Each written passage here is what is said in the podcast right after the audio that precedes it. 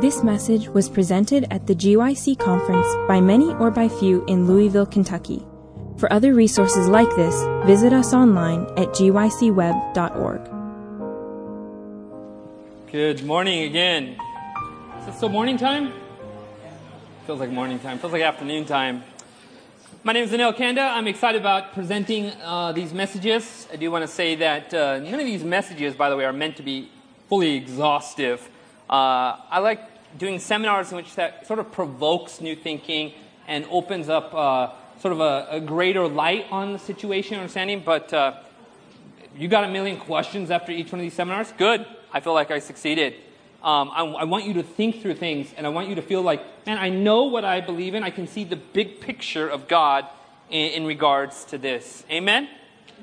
Amen. Amen. Uh, let's uh, let's bow our heads for a word of prayer, then we'll jump into the message right away. Father in heaven, we just thank you so much again for um, grace and mercy. Thank you for forgiveness of our sins. Thank you for the love that draws us to you. We pray and ask that you would bless us with wisdom and understanding. And God, as we grapple with this issue, we pray that your word would speak. Father in heaven, um, we want to tread upon this ground with uh, humility and uh, just the understanding, God, that your ways are always greater than our ways. Thank you again for hearing prayer. In Jesus' name, amen. Right. Name of the sermon is called Sodom and Sexuality. God created sex. What a title, right? Uh, today we're going to be talking about, guess what? wow, that sounds confident right there. right? But it's sort of indicative, and that was actually a test, it's sort of indicative of our inability to want to actually express maybe a desire to learn about this subject or to understand more. So whenever I say we're going to be talking about still, there seems to be some apprehension here. Um, hopefully, by the end of this, that when I say God, we're going to be talking about sex. Sex. All right, that's a little too much on some part. anyways, but uh, we're going to be talking about the, the beautiful biblical picture of sex. Can you say amen to that? Amen. Amen. amen. All right, let's get started with this. It's really amazing. Um, I actually. Uh, I have uh, different degrees. One of the degrees I have actually is a political science degree. When I was pastoring, I was doing some campus ministry at a nearby college and university, and uh, I realized that I had to take a class to actually do the uh, to, to, do a public campus ministry.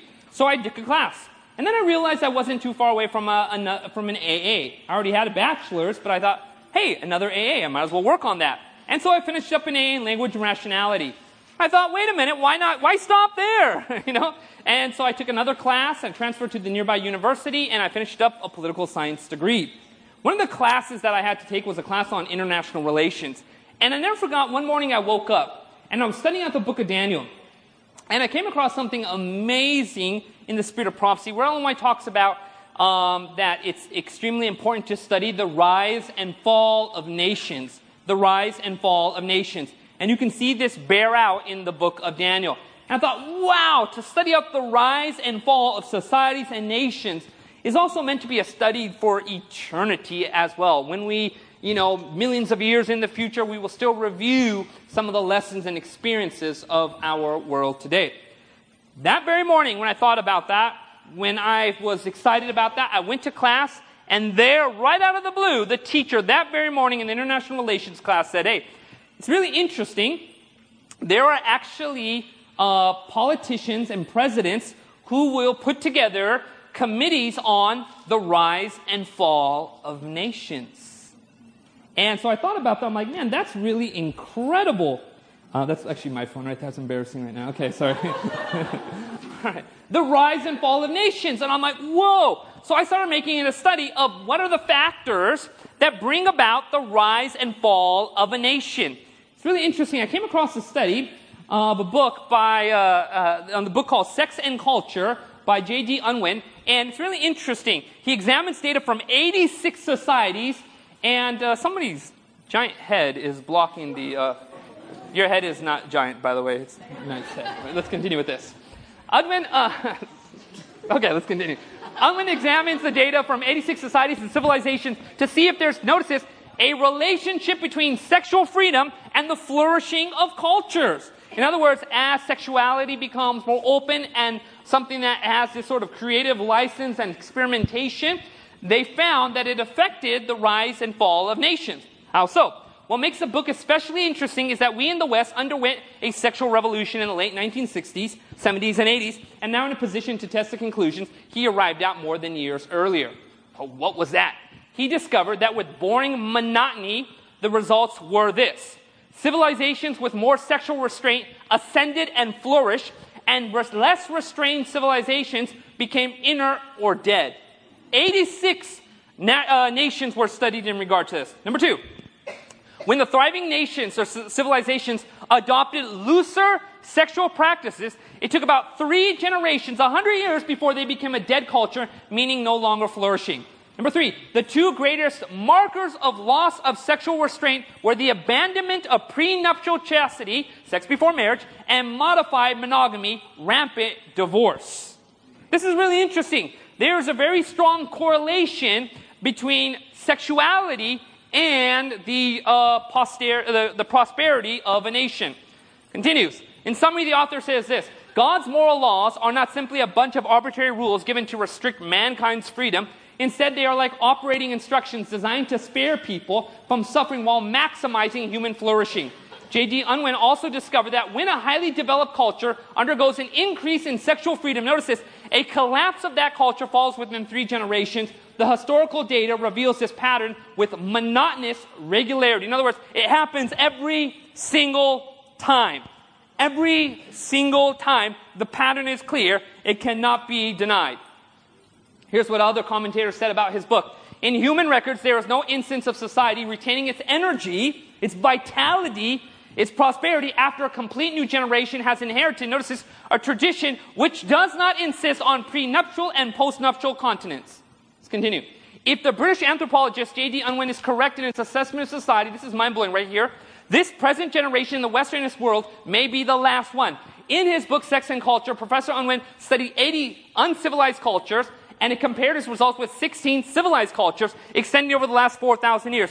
He found when strict heterosexual monogamy was practiced, the society attained its greatest cultural energy, especially, get this, in the arts. Interesting. Sciences and technology. But as people re- rebelled against the prohibitions placed upon them and demanded more sexual opportunities, there was a consequent loss of their creative energy, which resulted in the decline and eventual destruction of the civilization. Remarkably, he did not find any exception to this trend. In fact, we're going to be taking a good look at one society that, uh, that actually um, verified his results. Take your Bible, let's go to the book of Genesis. We're going to be looking at Sodom.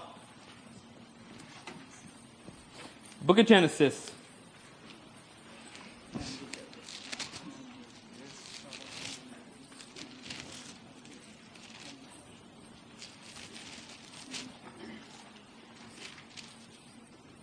Genesis chapter 19.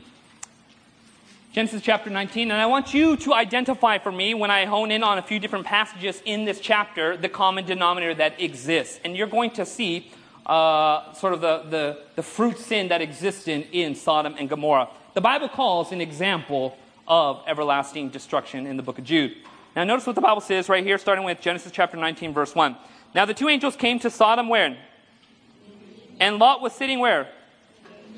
In the gate of Sodom. When you actually read a few chapters before, when Lot separates from Abraham, he actually wants to uh, sort of migrate and establish a place near Sodom. But when you read this chapter, where is he found? in Sodom. You go near Sodom, you'll eventually end up in Sodom. Let's continue with this.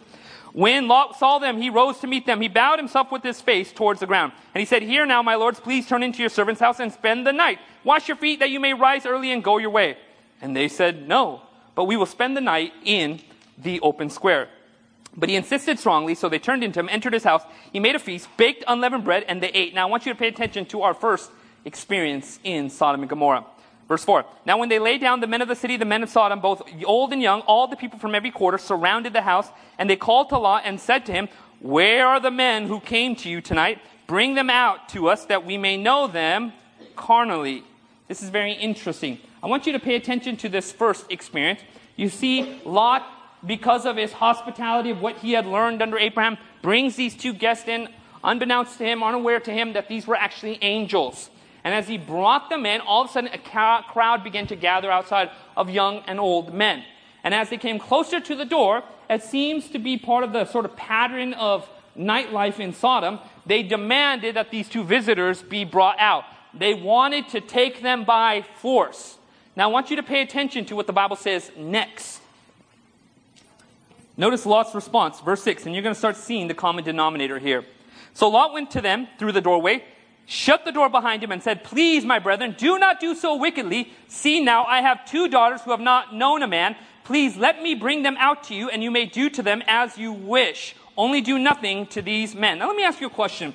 When Lot said that, do you think his two daughters were like in the back, were like, Ah, oh, father, that's a great idea?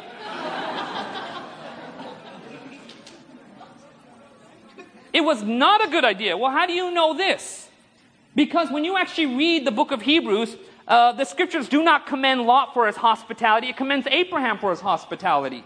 Number two, the other example that you have of something similar happening in the, in the time of Sodom is actually found in the book of Judges, where the Levite priest actually, or the Levite actually does something similar with a woman. He throws her out, and the men had her.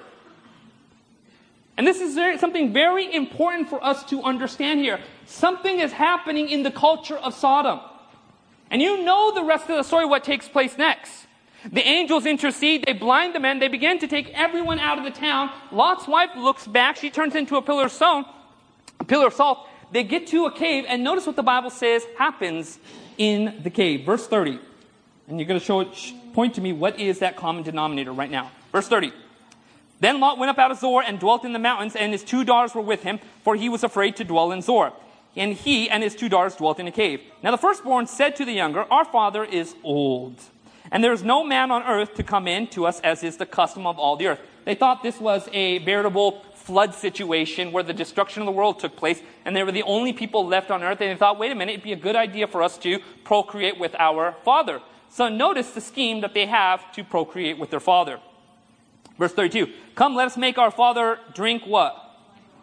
Drink wine, and we will lie with him that we may preserve the lineage of our father. Now, I want you to notice what is the common denominator that happens here?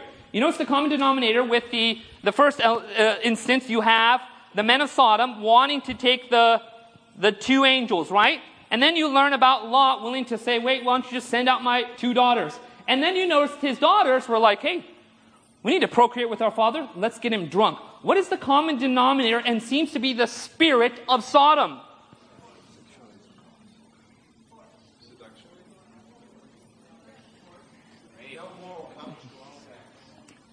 in every one of those circumstances, they were willing to violate the freedom of another person to satisfy the, the sort of cravings of another individual or entity. In every one of them. Well, how do you know this? Because the men of Sodom wanted to take those two visitors by force. Lot wasn't like, hey, I'm going to ask my two daughters if they think this was a great idea. He was willing to send his two daughters out. And then you notice what his two daughters did. They were like, wait a minute, we know our father's not going to deal with this uh, by his own choice. He's not going to be okay with this. Let's put him, let's, let's, let's slip him a roofie, right? Let's get him drunk. And he gets knocked out. And you know what they do? They sleep with him. And two pagan nations come out of that. And what you find in Sodom, you find people who are willing to violate the choice of another individual to satisfy something in regards to sexuality. This is the spirit of Sodom, and it's not different from some of the spirit that exists in today's world. Sodom's problem was the problem of a selfish pursuit of pleasure. Rather than participating in selfless community, which includes a mutuality within biblical sexuality, the inhabitants of Sodom corrupted sexuality, made it selfish, violent, and what's that next word? Destructive.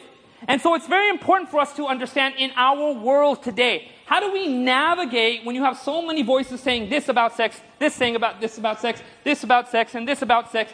It could be people from all the way from, you know, people who are supposed to be very religious and spiritual to individuals who are just out in the world. We are finding out, thank you very much, just so many voices and perspectives about sexuality.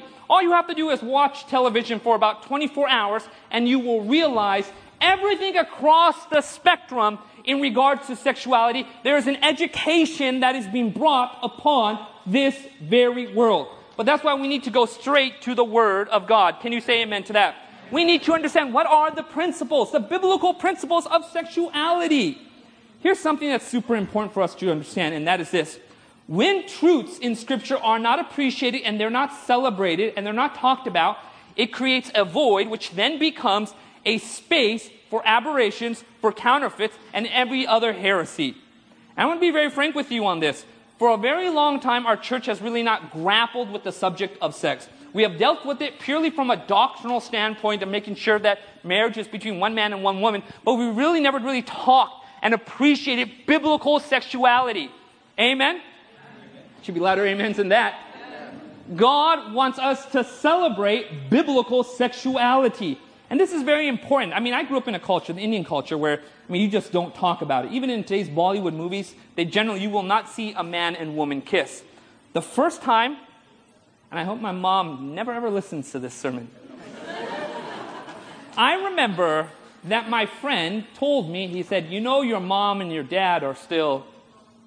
And I was like, What do you mean by that? And he's like, You know, they're still and I, and I could not understand, like, literally my mind was not capable of, like, I, I, I, like, even my existence, I did not know how it came about. I was just like, I just know we're here, and my mom and my dad love each other. And as a young man, when he was just trying to express to me, hey, your mom and dad obviously still have a physical relationship, when he finally just said it, I was like, I, I cannot believe this. like, I never saw my mom and dad kiss. Okay? Still have, my dad passed away, but I never saw my mom and dad kiss once.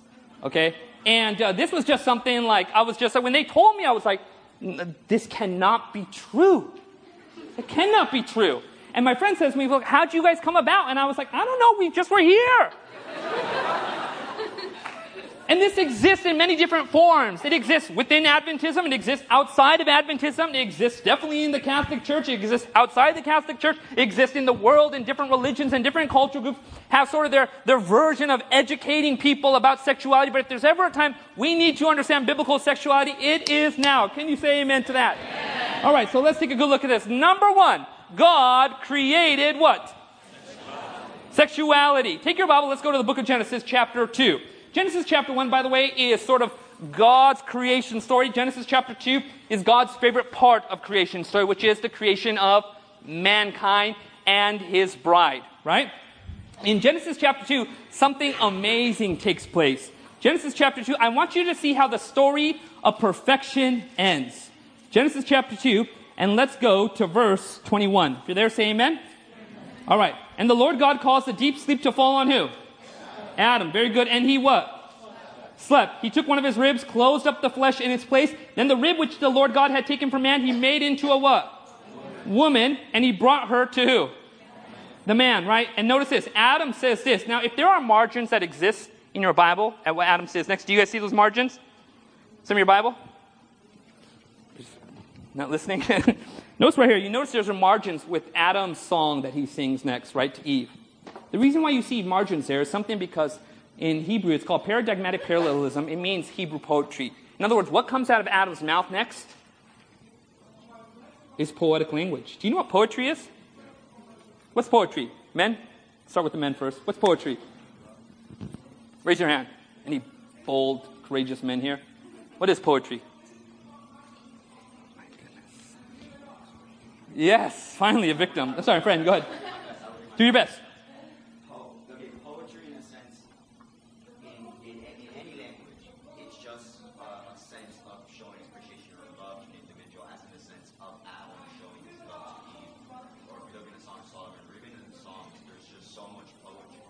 Yeah, so in other words, like poetry is a form of communication that expresses more of emotion and, and uh, of the heart than ordinary narrative language could ever do, right? That's, I mean, that's exactly what I was getting from you. So here's the thing. And, and you, you really were, you were saying it. You were saying it. Yeah, and, and that's, that's, uh, you said some good words right there. And it's important for us to understand because when Adam sees Eve, what comes out of his mouth is poetic language. But I want you to see what happens next. Notice what the Bible says. Therefore, verse 24, a man shall leave his father and mother and be what? Joined to his wife, and they shall become one what? one flesh. Emotionally, physically, spiritually, right? Socially. They became one flesh. And notice what the Bible says. And they were both what? Naked and the man and his wife and were not ashamed. How Genesis chapter 2 ends, how perfection ends, is with this beautiful sexual picture of Adam Sure, it's talking about their, their, uh, their righteousness also before God, but it's, it's using the context of man and woman and their, their, their sexual connection together. Friends, I want you to understand this. Don't understand this any other way. God is the one who created sex. Can you say amen to that? We need to be excited and proud about that. God created sex. This thing didn't come from the devil. It wasn't some kind of necessary evil. God himself was the one responsible for uh, this experience of sex. Now, here's what's so amazing, friends. When you study out the Song of Solomon, you know, when I was uh, going to college and I was reading the Song of Solomon, I just become Seventh day Adventist and I wondered to myself, what is this book doing in the Bible? in fact, when we were at the lunch, sometimes I would be reading it. I never forgot this one instant. I had been coming, going across the Old Testament, and I came to the Song of Solomon, and I was reading it, and I went into the lunch uh, area, and as I was reading it, somebody came and sat down me, and you know what I did? I closed my Bible. I, I do not want them knowing I read this book, right? And I remember the first time I read it, I thought to myself, what is this doing here? Like, I, I don't understand it. But it's this beautiful picture of a man and woman who fall in love. Now, here's the thing I want to ask you, for the raising of your hands. What word does not appear in the Song of Solomon? Raise your hand. Okay, let me just tell you, raise your hand. Oh, All right, lift it like this. Oh, All right, like this. Like this. There you go. What word does not appear in the Song of Solomon? It's this beautiful picture of a man and woman, and a woman who is just absolutely adores this man, and they drink of the fountain of love. You know what word does not appear there in the Song of Solomon? The word children.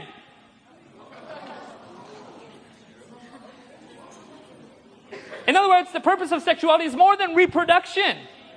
Amen? Sexuality was meant to be this beautiful thing. And let me just add one more thing to this, really powerful.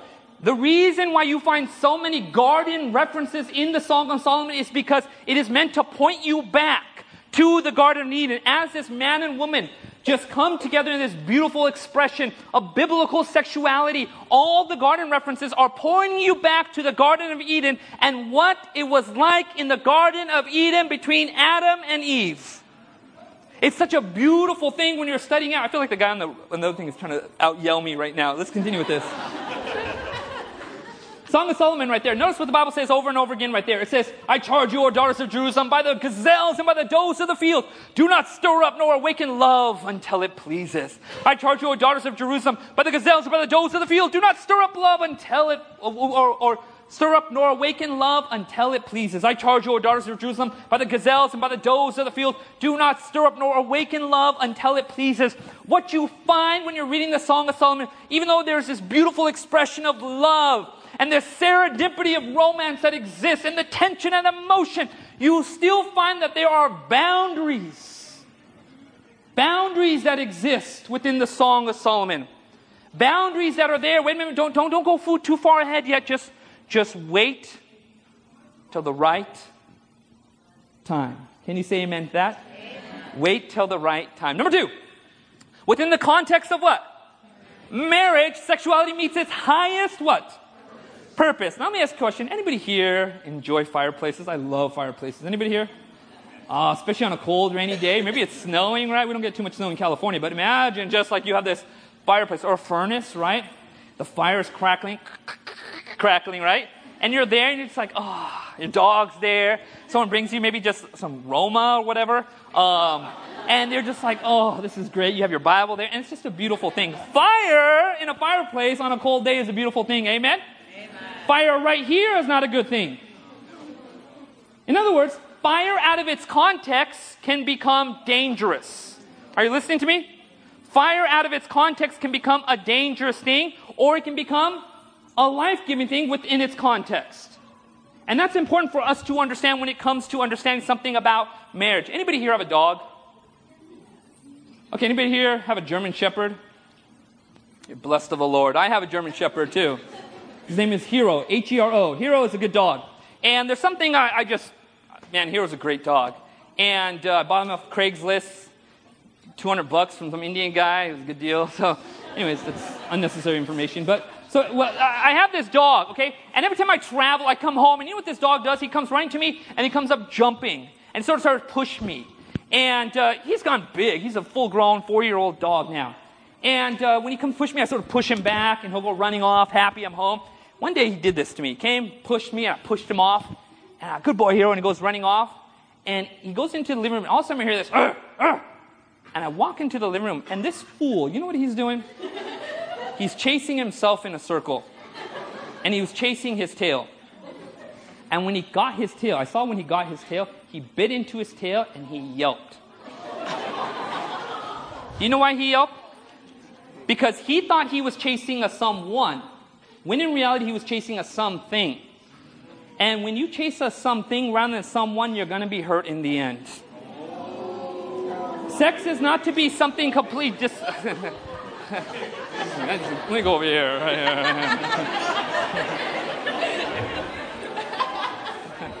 Sex is not meant to be just a thing, it's meant to be part of a beautiful picture of love in marriage, within the context of marriage. Can you say amen to that? And that's what we need to understand, right? Does anybody know what this is right here? What is this, the chemical formula? Raise your hand if you know what this is. Raise your hand. I can't, I don't know, I, I can't hear you if you can't raise your hand. What is it? Wrong. Anybody else? Yes, in the back. Oxytocin. You're right, and we know what's on your mind, brother. Oxytocin, right? That's how you knew the answer, right? Because it was on your mind. Anyways, uh, this is the chemical formula for oxytocin. Do you know what a nickname is for that uh, chemical, oxytocin? Yeah, you might have heard this before, right? They consider sort of the, the, the, the love juice, right? It's something your body excretes, but it's, it's very interesting to understand the, the dynamic in which this, uh, this is, you know, secreted in the body, okay? This actually is secreted especially during times of affection between a man and woman. It, it, it, it's most released in the body after sex. It's also for women released during a time of um, nurturing her, her newborn baby. For men, it's primarily released during sex. What is interesting about this is that this, this chemical actually creates a greater bond between two people. There was a study that was done where they took, it was in Finland, they actually took a, a group of, you know, males, big males, and they just healthy, they brought them in. And what they did is they had this uh, interviewer, this seductress. And what her job was to do was to uh, interview the men. They had no idea what was going to happen. They took some of the men, half the men, and they uh, had a nasal form of artificial oxytocin. They sprayed in their nose. And what they found out was this. And these males, by the way, all were in relationships. They sat down with the interviewers, and the ones that did not have the nasal spray sprayed into them, they noticed that they began to flirt with this seductress. But they noticed that the ones that were given the, the dosage, they kept a distance. Like this was very clear that the oxytocin was actually also preserving a monogamous relationship they had with somebody else.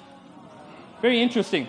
Together, our results suggest that where oxytocin release is stimulated during a monogamous relationship, it additionally promotes its maintenance by making men avoid signaling romantic interest to other women through close approach behavior during social encounters. In this way, oxytocin may help to promote fidelity among within monogamous human relationships. But here's the bad news.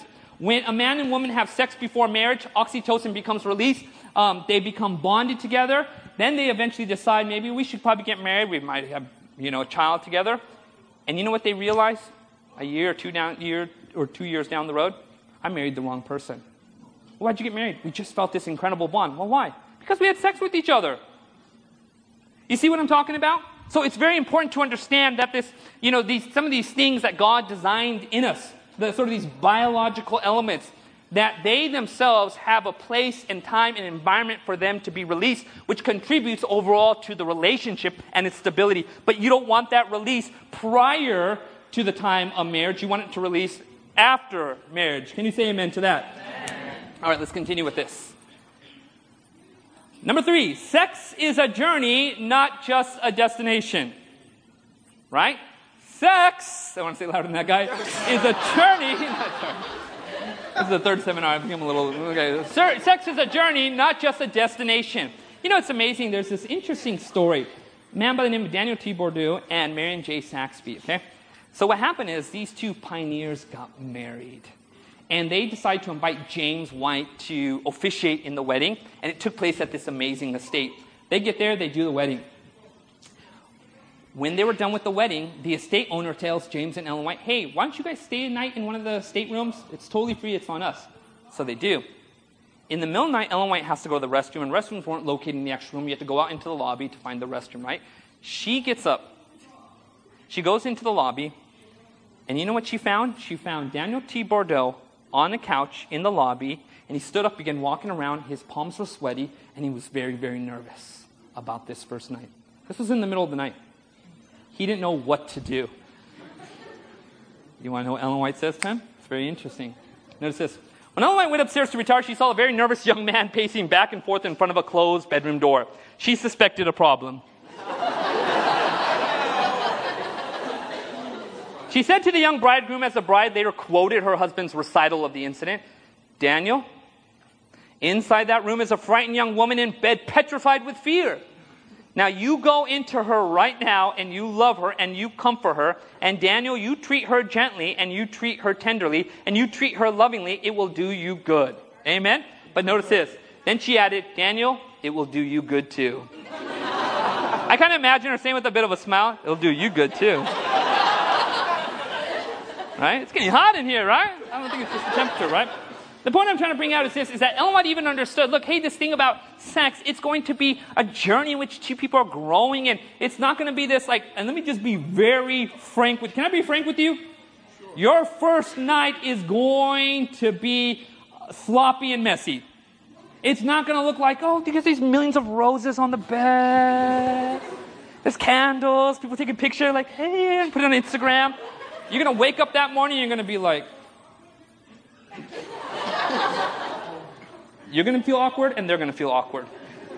But that's okay. And you know what's going to happen in time? You two are going to grow. You two are going to come together. You two are going to work together. And you two are going to experience more and more the beauty of a physical relationship within the context of marriage. Where the Bible says, and in the marriage bed, there is no defilement. Amen? And that's what's so beautiful about this is she encouraging this? Um, yeah, let's continue with this. Our sexuality is deeply connected to our spirituality. What do I mean by that? You know what's really interesting? When you study out the story of Sodom and Gomorrah, we know a lot about the fruit sins that were existing within Sodom and Gomorrah, the disregard for another person's life, sort of the, the, the forcing of one's will, and all the other things that came with it. But it's interesting, in the book of Ezekiel, we oftentimes quote this as the root sin. And the Bible points that out. Notice what it says Ezekiel 16, verse 49. Look, this was the iniquity of your sister Sodom. She and her daughter had pride, fullness of bread, and abundance of idleness, and neither did she strengthen the hand of the poor and needy. This is very important for us to know. God is not just simply pointing out sins here. He is pointing out sort of the, the environment that created Sodom and Gomorrah. Well, what is that? Look, notice, notice these key elements. A, pride. B, fullness of bread. C, idleness. And D, refuse to serve those who are less fortunate. But also within God pointing this out, you find also God giving good things to people to understand, especially to those that might have had a past or, or feel like they're trapped in some kind of sexual addiction or whatever. God is actually also pointing out areas of your life that if you change these areas of life will help you to combat some of the addictions, specifically in regards to pornography that exists. Well, what are they? Number one, having a humble spirit depending upon Christ. Amen? Number two, fullness of bread. What is that talking about? It's talking about the power of appetite. Where Adam and Eve fell, Jesus picked up the ground. He picked up uh, the, the, the, the, the contest and he defeated Satan on the avenue of appetite. There's nothing more than affects our uh, natures than the foods that we eat, the way we live, our lifestyles, and different things. Uh, and as a problem, one of the things that we do is we tend to eat so much. And what happens is as we eat so much, food goes into the stomach and blood begins to leave other parts of your brain. And soon you begin to end up sort of in this fuzz. It's really interesting because the power of appetite is so strong. You want to know how powerful the appetite is? Try fasting. Yeah, you ever fast? I had one friend, by the way, he called me up and he said, Hey, I know I'm going to fast for you. I just feel impressed to fast for you. I'm like, Oh, praise the Lord, man. It was like 8 a.m. This brother calls me at 10 a.m. and he's like, No, I failed in the fast. and I was like, Bro, it's only been two hours. He's like, I know. I just started getting a headache. I felt dizzy. And I'm like, Just, just eat. It's okay.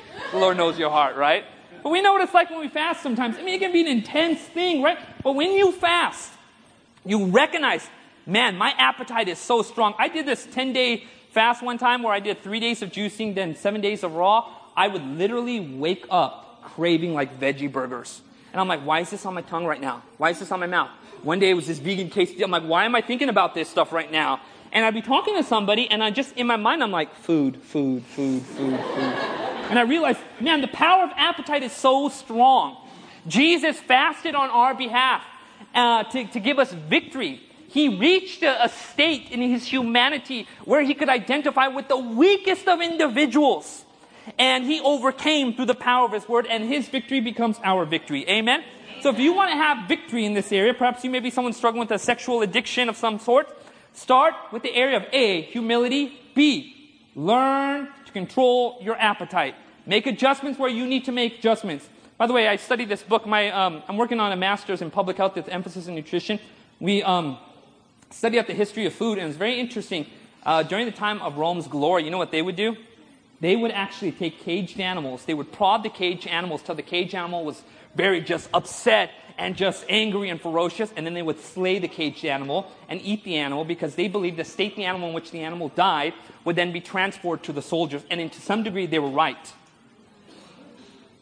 It's really interesting. You ever heard of something called Kobe beef? You know what Kobe beef is? Yes, it's this really expensive beef. Do you know why it's expensive? Because they actually massage the animal before killing it to place him in a state of rest. Because if he's agitated, there are hormones and chemicals that are released that actually change the texture of meat. So Kobe beef is really expensive because it maintains their, uh, the, you know, the, the normal texture of meat in those animals. It's really interesting to see what the, what changes when we adjust our diets. And we'll get into more on that some other time. Uh, number three, idleness. Idleness. And there's never a time that the devil can create opportunities is during a time of idleness. Times when we feel like we got nothing to do. Times we feel bored. Times we're just like, well, I don't know what I'm going to do right now. I'm just going to turn on the TV. And you're like, wait a minute, I like kind of watching this station. Or how about that movie? And soon we're watching things we probably shouldn't be watching. Idleness creates this platform for us to get um, trapped in these kinds of things. So if we want to overcome, one of the things is to start making sure that we take care of our time. Can you say amen to that? Amen. All right. The last thing is a refusal to serve. They refused to serve those who were less fortunate. And uh, because they failed to do the work of God, they, they took on the spirit of the oppressor. It's amazing when you study out that story in John chapter 4 about a woman who had a sexual problem. She was a woman at the well. She met at Jacob's well. And Jesus begins to talk to this woman. And when this woman is ready for the water of life, Jesus says, Hey, wait a minute. Your cup is already full with something else. What's that? You've had six husbands, and the one you're with, you're not even married to. This woman didn't get married over and over again simply because she just wanted to get married and loved the ceremony. She had some kind of addiction. We don't know all the, the degree to which that addiction was, but she felt that she could find this need in one person to another person to another person to another person to the point where she even decided the last person, I'm not going to bother marrying him, I'm just going to sleep with him. And she was. And you know what Jesus does? He doesn't leave her side. Doesn't run away. He doesn't stop and say, Well, I'm done with you. You know what he does? He sticks it out with this woman and he says, I'm the water of life. I'm the one you've been looking for. And this woman, as she's realizing it, she leaves the water pot and she heads to the town. She becomes his evangelist. Now, here's the thing I want you to understand. Do you think she, before she became an evangelist, she stopped at that seventh person's house and said, Hey, we need to break up? Nope. In other words, she became an evangelist not, be, not after she was delivered, but while she was being delivered. Can you say amen to that?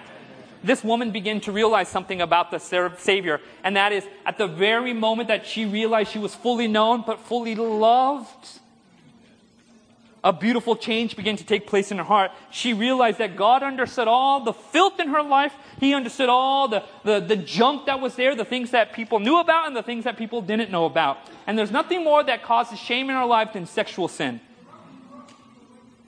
But Jesus did not abandon this woman during her time of brokenness. He stood by her side. Even though he was able to uh, open up her history and show her, look, I know all the things about your life, and I'm not telling anybody. I'm here because I love you and I want to save you.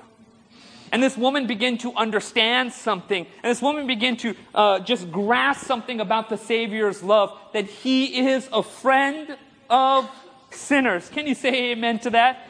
Jesus is a friend of sinners. I love what Ellen White says right here. Hearts that have been the battleground of the conflict of Satan, that have been rescued by the power of love. Notice this, are more precious to the Redeemer than those who have never fallen.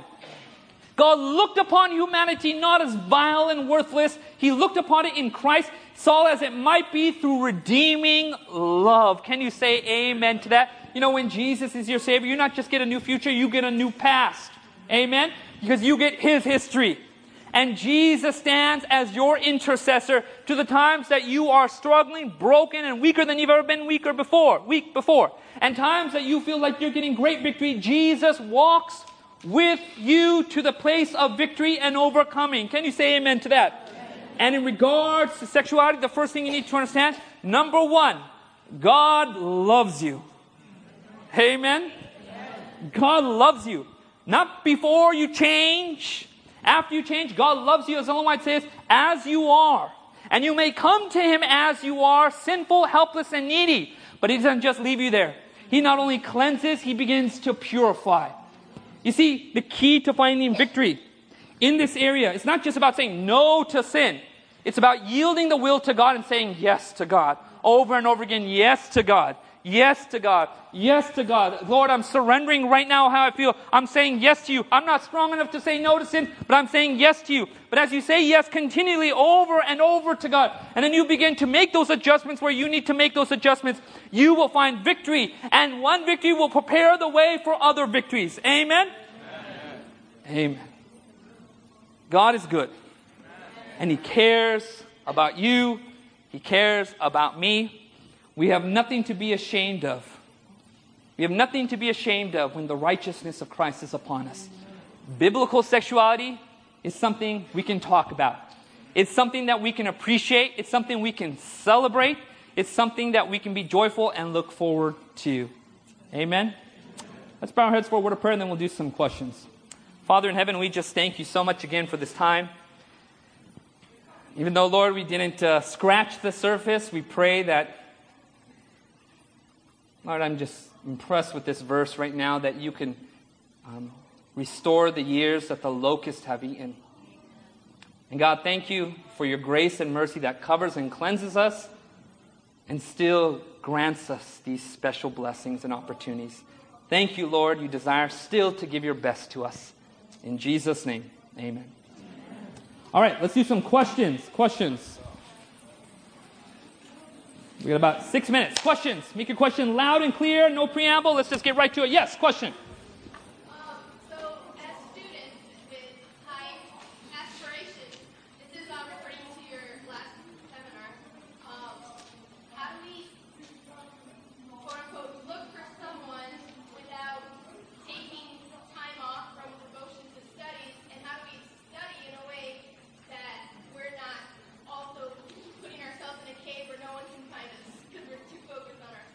Sure, sure.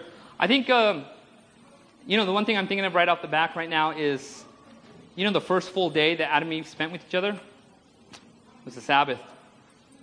And I think through the Sabbath, it was not just meant to be a place of vertical relationships, but horizontal relationships.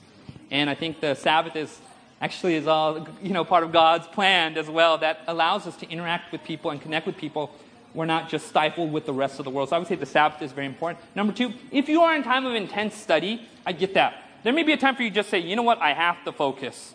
Especially for those that are in med school, y'all are crazy. That those classes, anyways, let me get started on this. I have friends who are in med school.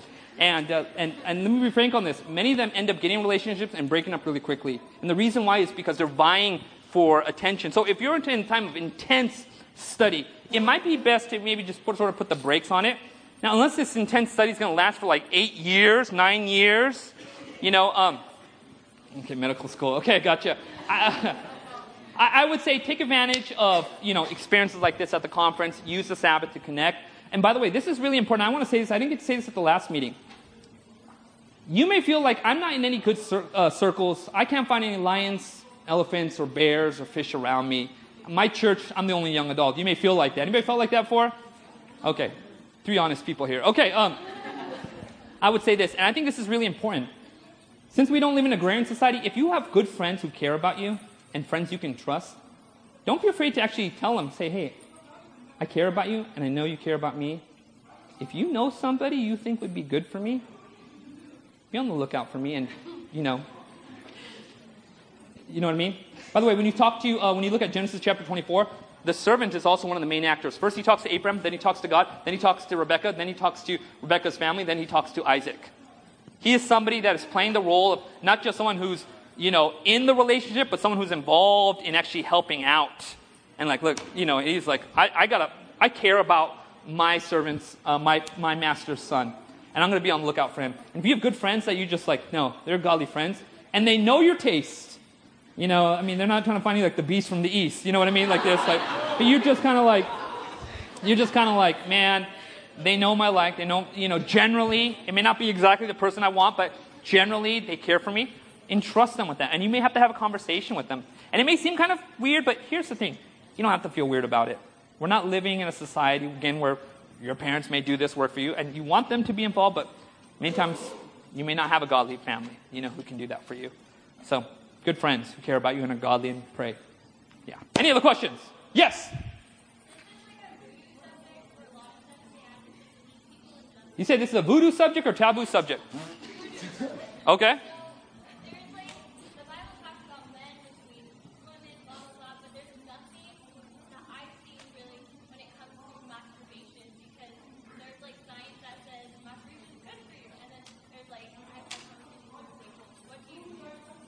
Sure. Uh, it's a very interesting question. I would say this that, um, and, and, I think there's a few things we can kind of, we'll take a sort of angle at this and stuff.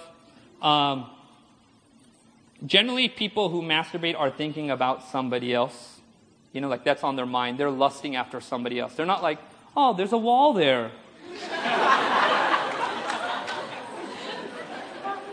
They're lusting after somebody else. So in that that they're lusting, there's a, a, a, violation of the conscience happening there. Okay.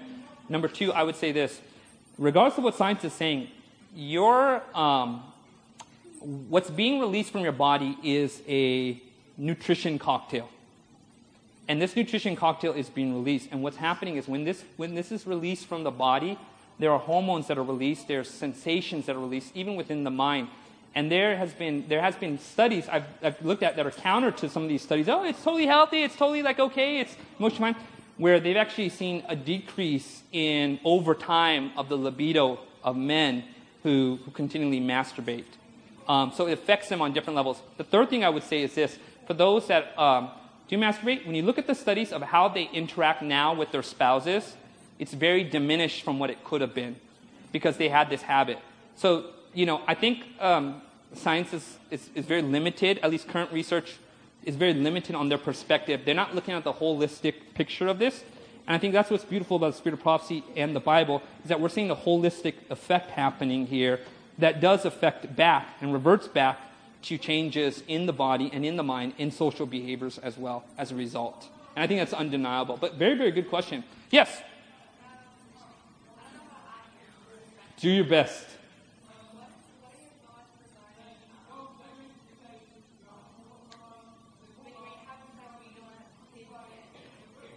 Okay.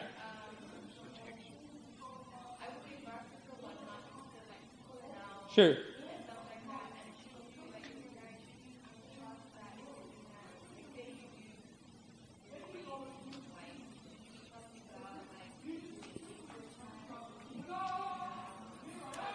Sure. I think uh, that's a good question. So, when you have societies that in which birth control, birth control did not exist, it was like we're getting married. The idea is we're probably going to have kids really soon. um, this, this now is available to us. Um, it, it would be wrong for us to bring a bunch of children when we don't have any kind of finances to be able to take care of children like that.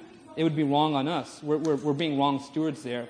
And I think uh, birth control, you know, within a marriage, I mean, I, I, I, don't see anything particularly wrong with it. I don't think it's, it's a violation of the conscience. I think it's, it's carefulness, it's proper planning, it's, it's not a violation of life itself. Abortion is completely a different issue here, but we're just talking about contraceptives here. Yeah. So I think um, I would probably advise the whole idea of pulling out. I think that can have an effect upon the relationship in some way even in, indis- uh, in, in ways that cannot always be discerned. So I would say probably a better use would be contraceptives, you know. But I don't think there's sin in those things as you're trying to be careful about. Yeah. Yeah. Sure, one of the sons of Judah actually did that. He pulled out, but when you study the context, is that he was trying to stop an heir being born. This was very important, especially in the Jewish culture, when they knew that the Messiah was coming down the, the lineage. He was married, she was wanting a wife. There seems to be dynamics that were indicating that he was violating uh, God's will at this moment, you know, the dynamics of it. And you know this because she ends up being in the heritage of the Messiah. Which, is, which is really remarkable, you know? And so, yeah, it's not like, oh, yeah, he pulled out, that's a sin of itself. Um, I think the context reveals what was going on there and where God was like, hey, that's enough. Yes, question. Okay, um, this is Matthew chapter 1 and verse 25. And it says, um, and knew her not till she had brought forth her first son, and called his name Jesus. So, in other words, Joseph didn't have sex with Mary while Jesus was in the womb. Now, my question is, is this like an example for us to follow? Was there a particular Sure, sure. Sure. It's, I don't think in any way it's meant to be an example. I think what you're looking at is a, a, situation where Joseph was very apprehensive. Now understanding the Messiah was part of this, he was like, you know, I want to be very careful here. You know what I mean? The, the, the, the promised hope for thousands of years is now in this womb. I, am just, I'm going to love her, give her all the emotional support. You know, and I, you know, I can just imagine him going to sleep. It was probably very awkward. But as soon as it was done, he felt like, okay, the, the, the first phase of mission is complete. I, I think my, you know, I can take care of my wife now in that area. But I don't believe in any way that's meant to be, you know, um, when you study out, like, you know, as far as like even the biology of a woman who's pregnant, there's a period of time, you know, where it's, it's, it's totally fine and healthy, a woman who's pregnant, you know. So, any other questions? Okay, just a few more. Yes.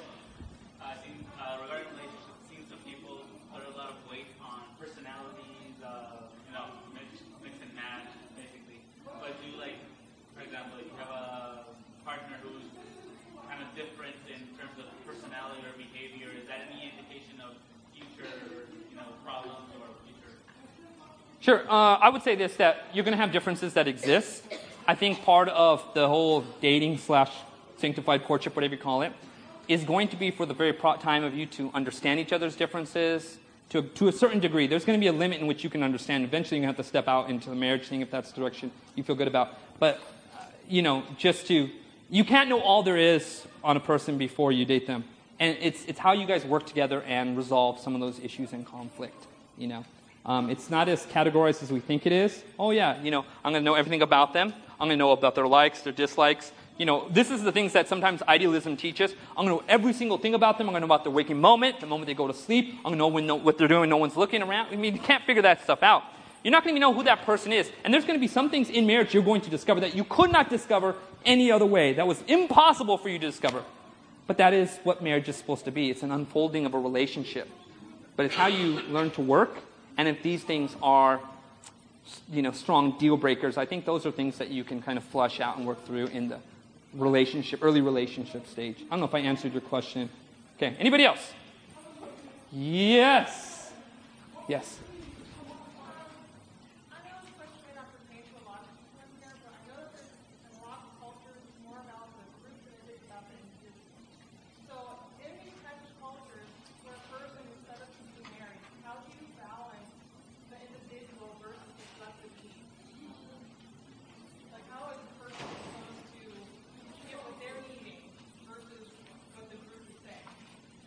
Sure. I think um, your, your priority is first what God wants, and the second priority is for this cause a man shall leave his father and mother and cleave to his wife.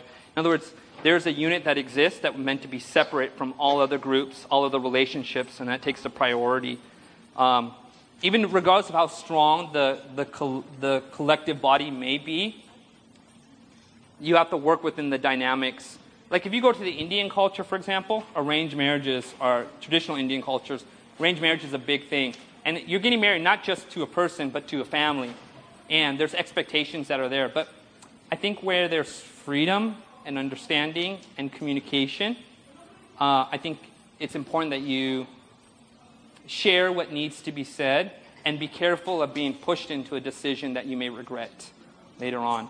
Um, no one should pressure you into marriage with to somebody, no matter how strong the other influences are. You have to feel like, man, this is. I feel like this is a good thing. I feel like I'm really interested and love this person. So I'm pretty sure I didn't hit your question, but anyways, a few more questions and we're done. Yes, with the glasses in the back.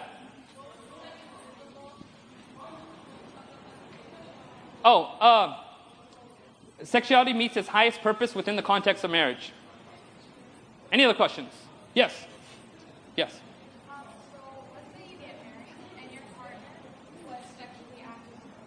I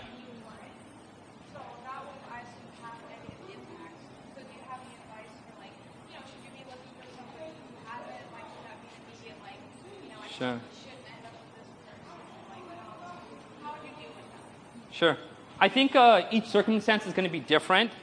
I think generally um, it's important to recognize that someone who has a past history of sleeping with people, multiple people, multiple partners, inevitably it's going to come into a present relationship. That's that's no question about that. But I think um, if you feel like, man, this is a person God has brought, there's someone who's grown and converted, you may have to carry a cross in that area if that's something you feel like I'm willing to do. You know, um, but I think uh, in regards to looking at somebody and just initially, I think it's important to weigh out these things. Like what, what has been their history? Is this something that's just recent? Oh, they just stopped sleeping around with somebody last year or five months ago. They just got baptized. See, that's why time needs to let things marinate a little bit to find out, okay, how has a person been since stopping a certain behavior that was not healthy at time? You know. Any other questions? Yes.